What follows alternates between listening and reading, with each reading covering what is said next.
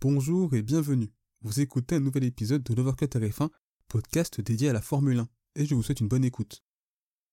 14e au départ, 14e à l'arrivée, une course aux allures de chemin de croix pour Lewis Hamilton qui ponctue un week-end cauchemardesque.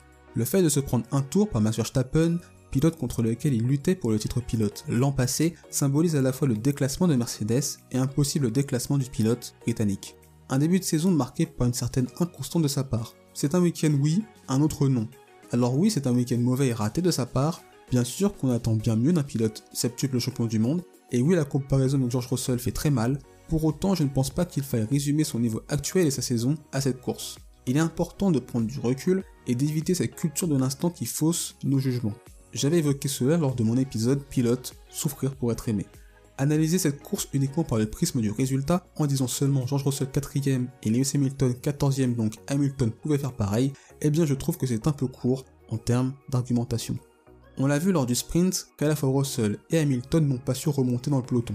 A partir de là, on comprend très vite que si en course la Mercedes se trouve dans le trafic, il y a peu de chances qu'elle remonte, cette voiture manquant de vitesse de pointe et n'étant pas à ce point au-dessus des autres écuries du midfield à Imola. D'ailleurs, ce qui sauve George Russell, et je l'ai dit précédemment dans ce débrief, c'est son départ qui lui a permis de passer de la 11e à la 6e position. Pour l'ancien pilote Williams, tout change puisqu'il n'a qu'à dépasser un Kevin Magnussen sans défense, distancé par Lando Norris et Charles Leclerc, et ne pouvant plus bénéficier de leur inspiration. Malgré tout, doubler le pilote As lui a pris du temps, la Mercedes manquant de vitesse de pointe. De plus, les flèches d'argent n'avaient pas le rythme à la régulière de la McLaren et même de l'Alfa Romeo, Russell étant menacé en fin de course par Bottas. Ce qu'il a réalisé est un petit miracle au vu du niveau de performance de la Mercedes.